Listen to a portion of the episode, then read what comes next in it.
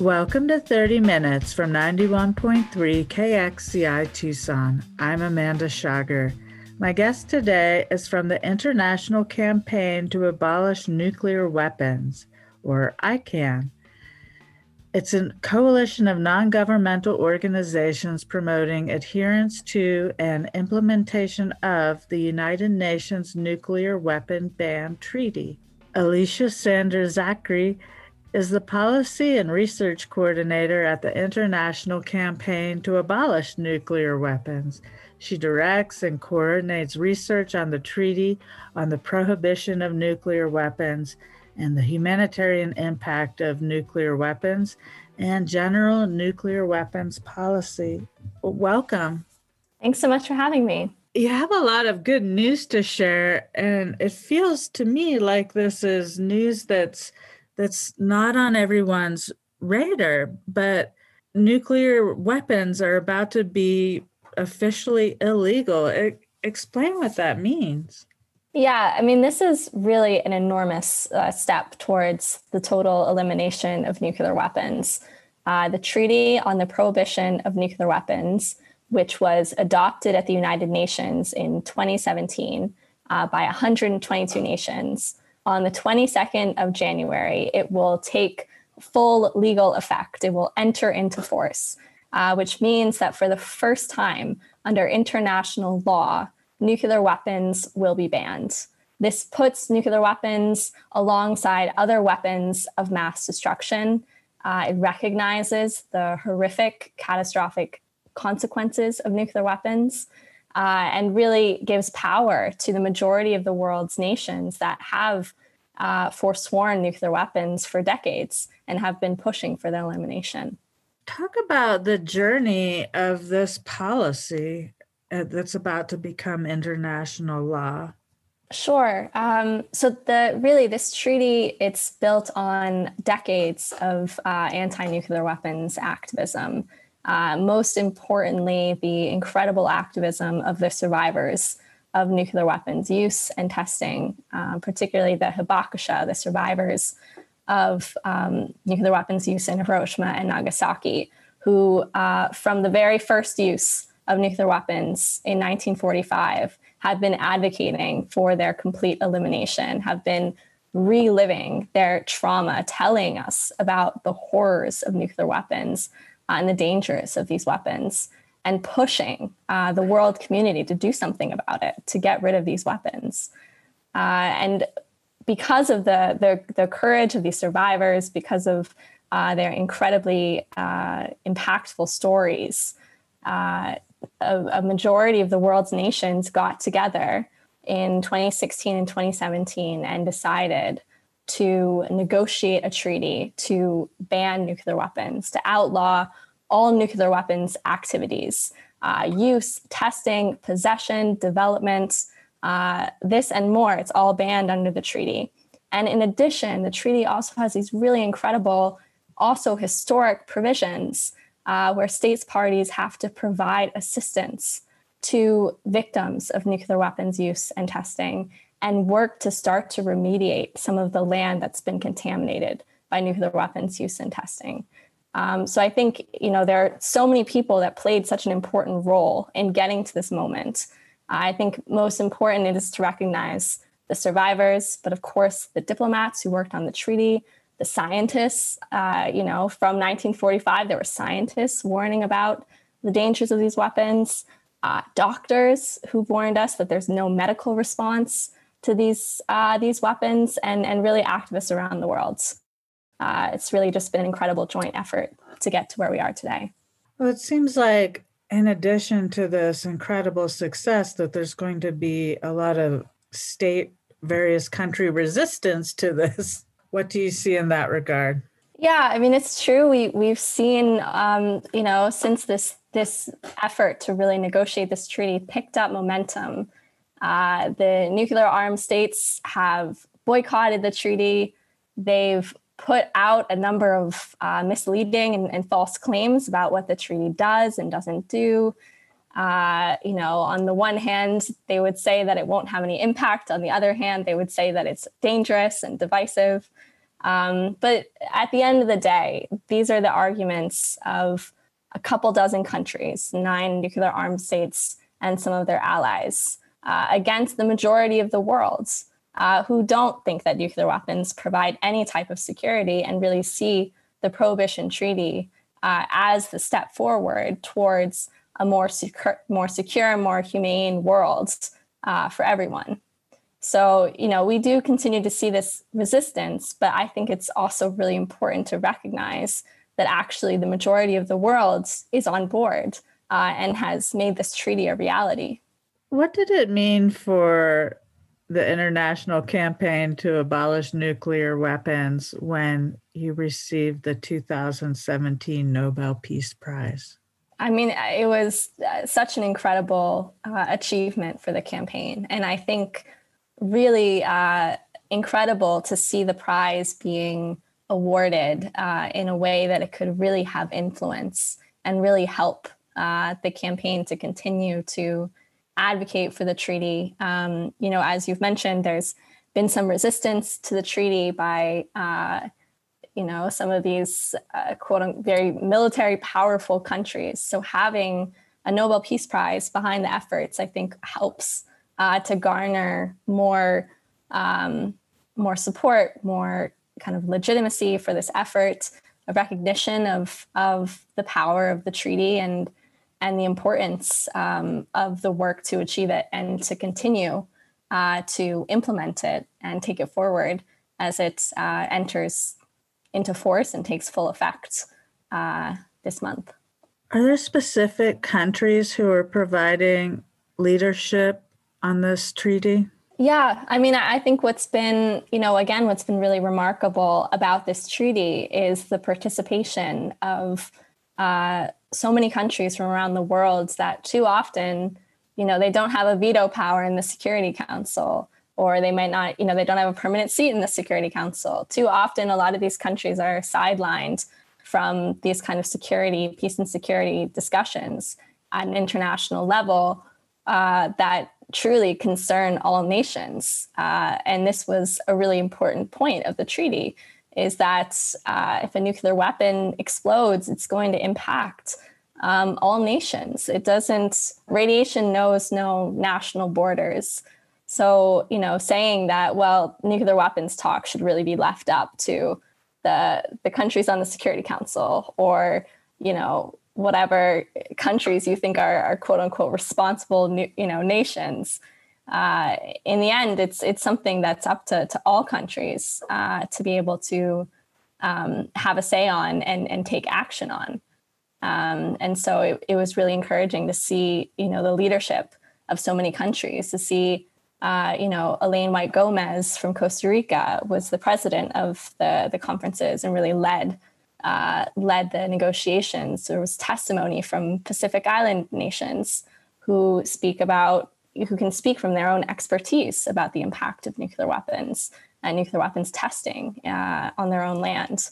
So I think you know it was a really powerful testament to uh, the fact that peace and security really impact all nations. You're listening to 30 Minutes from 91.3 KXCI Tucson. My guest today is Alicia Sanders Zakre, Policy and Research Coordinator at the International Campaign to Abolish Nuclear Weapons. Alicia, I first heard about you from local activists, uh, Felice and Jack Cohen Joppa. They're with an organization called Nuclear Resistors. They're based locally. They have reaches all over the world and are involved in local actions and uh, support internationally you know, what would that connection be to Arizona and the nuclear world? Yeah, absolutely. I mean, uh, the American Southwest has has many ties to nuclear weapons, given that um, there were thousands of nuclear weapons tests uh, in Nevada, and the radiation uh, has left a, a, a lethal legacy uh, for many residents uh, as it was carried downwind from the testing sites. So, you know, sadly, it's something I'm, I'm sure many Arizonans are, are, all too familiar with with this legacy uh, and know firsthand the catastrophic humanitarian impacts of nuclear weapons. Um, and this is, you know, of course, something that the treaty uh, works to address by requiring assistance uh, that states parties, states that have joined the treaty, provide assistance to victims of nuclear weapons use and testing. Um, it's one way. Another is that um, we've done research at ICAN showing that nearly 50 US universities are actively engaged in partnerships with the, the laboratories uh, in the United States that research and design US nuclear warheads. Uh, and one of those universities is the University of Arizona. So I think it, you know, sometimes nuclear weapons seem like this really abstract concept, but there really are these very concrete links uh, very close to home for, for many Americans and, and for people all over the world. And so, you know, specifically what we found in, in our report, uh, which is available online, it's called Schools of Mass Destruction on the ICAN website, um, is that uh, nearly 50 US universities have these different links to the laboratories that work on US nuclear war- warheads. Uh, some universities, like the University of California, actually directly manages some of these laboratories, like Los Alamos National Lab. Other universities have different types of uh, institutional partnerships with the laboratories, or they work on joint research that can have uh, applications for nuclear weapons. There are professors that might work at the laboratories, do you know visiting stints at laboratories, uh, or there are direct training programs uh, where the universities partner with labs so that students can directly start working at nuclear weapons laboratories after graduation. Uh, so there's really a lot of ways in which even an, an institution that that seems to be neutral and you know uh, speaks to uh, you know has these kind of high ideals of uh, just objective uh, knowledge seeking uh, may actually be really contributing to weapons of mass destruction uh, to death and destruction. And this is really something that I think uh, not a lot of students are aware of. Um, not a lot of students are aware that a lot of these universities, not just the University of Arizona, but also you know MIT, the University of California, Texas A&M, a lot of kind of big name universities uh, have these links to nuclear weapons. Uh, and I think it's something that you know is worth really spreading knowledge so that students can can speak up and and tell their universities if they want uh, this this role and relationship to continue. You know, there's always an emphasis on STEM education and in an uncertain economic environment. I think that students who pursue engineering you know find this uh, or other sciences find this as a viable alternative for their for their career? I think it's just the issue is is that nuclear weapons are not just another form of science or technology or engineering. I mean would you want to have a university that works on chemical weapons? Would you want to attend a university and help produce biological weapons? These are weapons that have been banned under international law and now nuclear weapons are joining them with the Treaty on the Prohibition of Nuclear Weapons. So it's really, you know, there are ways, of course, to to enter uh, the workforce and to be contributing uh, in a positive way to uh, developing, you know, technology and, and other forms uh, of science and engineering without, uh, you know, directly helping to design and engineer weapons of mass destruction. You're listening to 30 Minutes from 91.3 KXCI Tucson. My guest today is Alicia Sanders Zakre, Policy and Research Coordinator at the International Campaign to Abolish Nuclear Weapons. Alicia, I'd like to hear more about the treaty and more about the upcoming uh, celebration. Sure. Um, so the 22nd is going to be a really huge day for the campaign. Um, ICAN, it's a global campaign uh, in more than 100 countries uh, with hundreds of, of partner organizations around the world.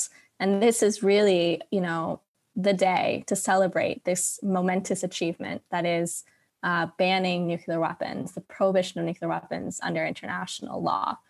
And we expect to see lots of different actions really around the world. Uh, we already have a, a, map on our website where you can check out uh, where there are planned actions around the world.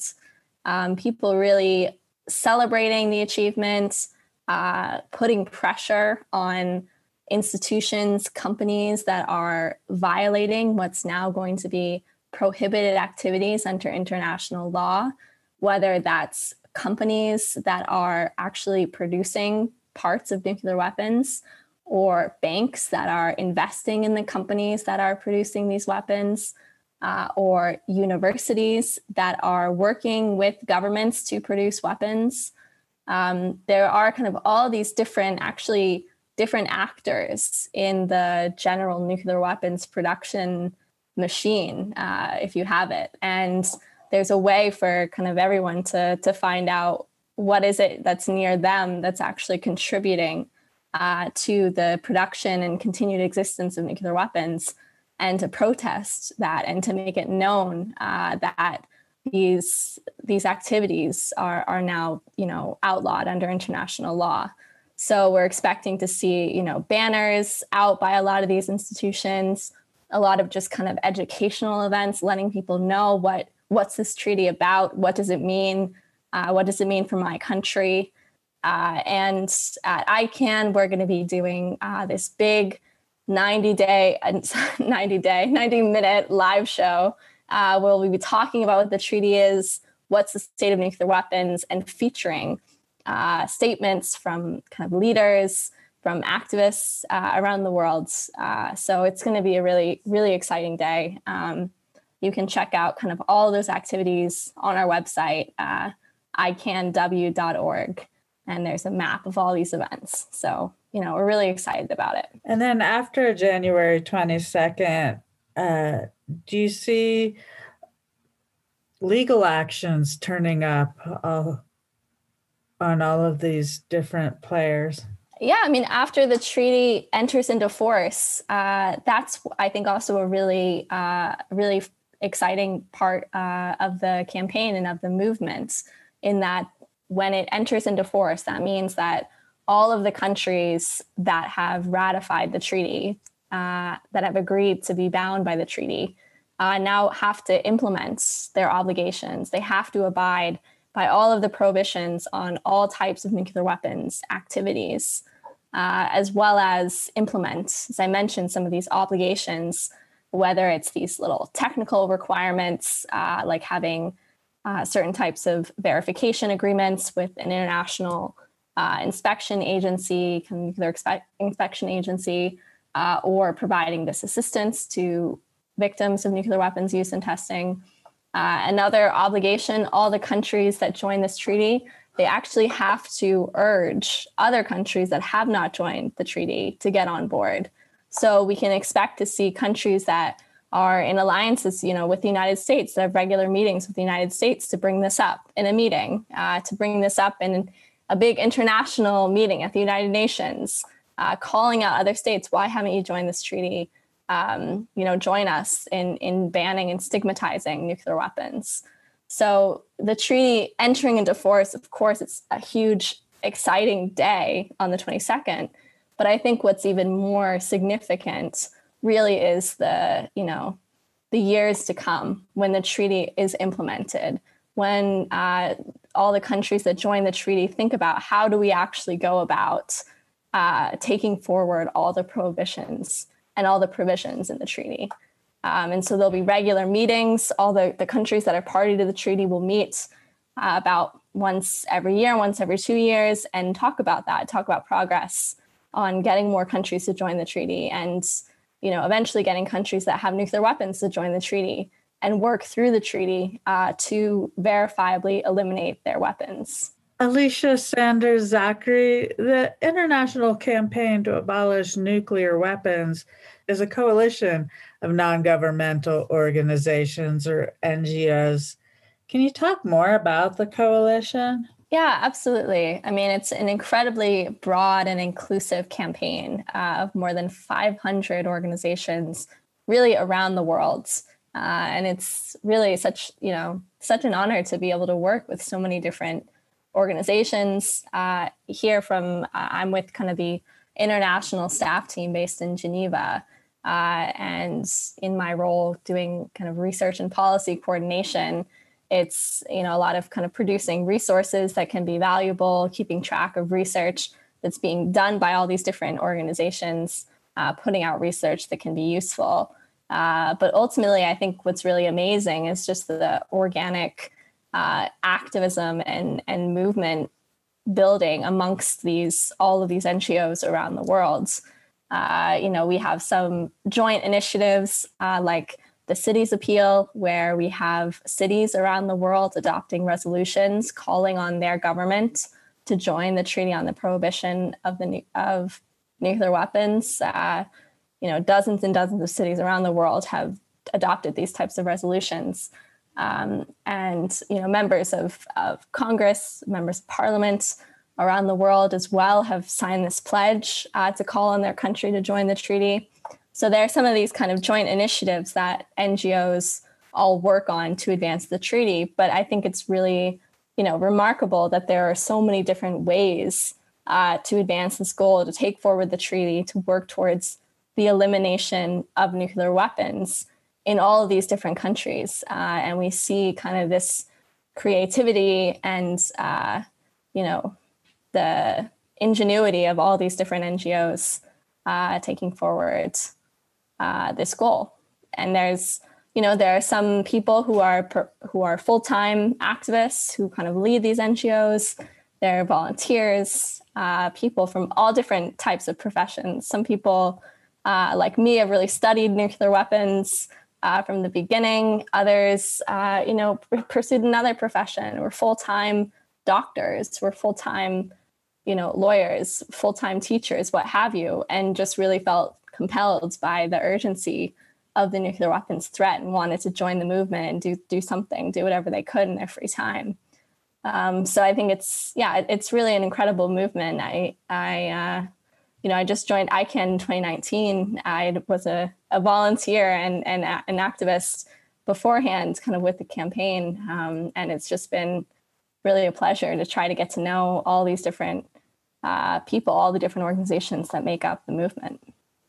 How did COVID 19 affect your organizing over this past year? Sure. I mean, you know, like all all uh, activist organizations, like all organizations, it's been uh, difficult to adjust to these new circumstances. Uh, and you know, a lot of the the kind of key work to try to get countries to join this treaty happened in the middle of a global pandemic, and we were. I think it's a real testament uh, to the um, the importance that a lot of countries uh, put on this treaty and, and joining this treaty and working towards nuclear weapons elimination that they chose to do so uh, to go through these often kind of lengthy and complicated processes to to ratify a treaty uh, in the middle of a global pandemic. Uh, a lot of times, to sign a treaty, it's just kind of the head of state can just sign it, and it's a fairly simple process. But often, ratifying the treaty, agreeing to be fully bound by the treaty, uh, is quite a difficult and long process uh, that requires sometimes uh, countries have to, their legislature has to pass a resolution to do this. Uh, sometimes uh, the government even has to kind of enact new legislation that's in line with the international treaty, domestic legislation.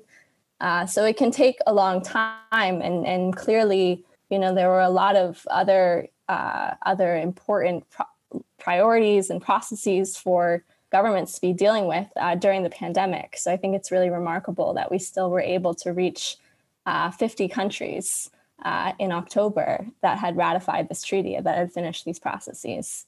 Um, and I think, yeah, you know, just like everybody else, we had to figure out how to use Zoom to our advantage, uh, move a lot of our our meetings online, and and kind of make the best of it. But um, I think it's uh, you know the, the threat of nuclear war certainly doesn't go away uh, with the pandemic. So we just keep moving forward. Can you talk about racial implications in abolishing nuclear weapons? Sure, absolutely. Um, I think there, you know, there's a few different facets to this. Uh, One is that we've seen kind of on a global scale, uh, time and time again, that uh, the global south has been uh, kind of disproportionately impacted by nuclear weapons use and testing. We see the impact of uh, colonization uh, with nuclear weapons testing, where in uh, many nuclear armed countries, uh, instead of testing these weapons of mass destruction on their own country, they chose to test actually in, in colonized land. Uh, the UK tested in Australia, France tested in the Sahara. Um, it was often exporting, uh, you know, this the harmful impacts of nuclear weapons to um, to you know lands pro- predominantly with people of color. Uh, we've seen the the uh, disproportionate impact of nuclear weapons testing as well on indigenous communities in the United States. Uh, and the impact of uranium mining as well is an ongoing issue uh, in many native lands in the United States.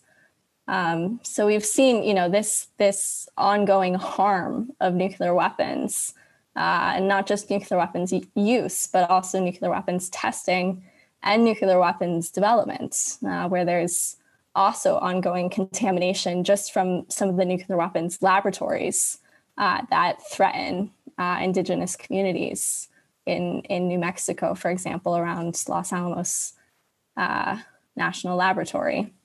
So, you know, there's this uh, kind of ongoing harm.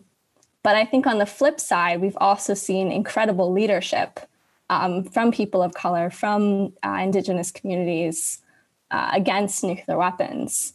And, you know, particularly you look at the uh, Pacific nuclear weapons free movement, uh, where there was this incredible resistance to nuclear weapons testing uh, on their land, and, and the leadership, again, to achieve this treaty uh, of you know of uh, countries from the global south and and from uh, indigenous communities.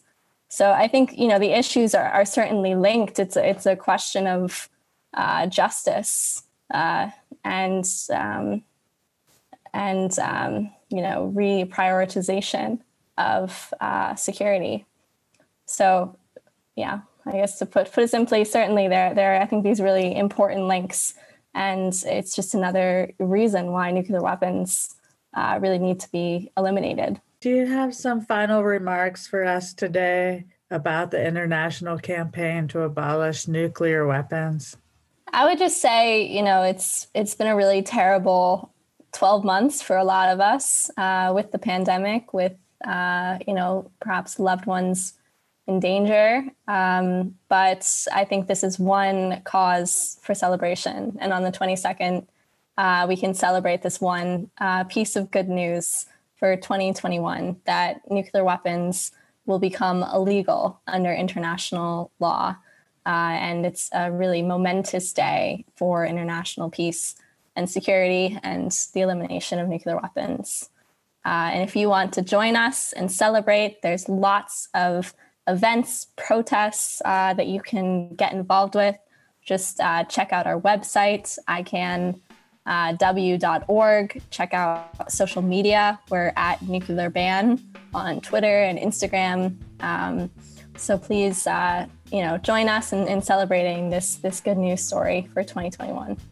Thank you for listening to 30 Minutes from 91.3 KXCI Tucson. Our guest today was Alicia Sanders Zakre, the Policy and Research Coordinator at the International Campaign to Abolish Nuclear Weapons. She directs and coordinates research on the Treaty on the Prohibition of Nuclear Weapons, which will become international law on January 22nd, 2021.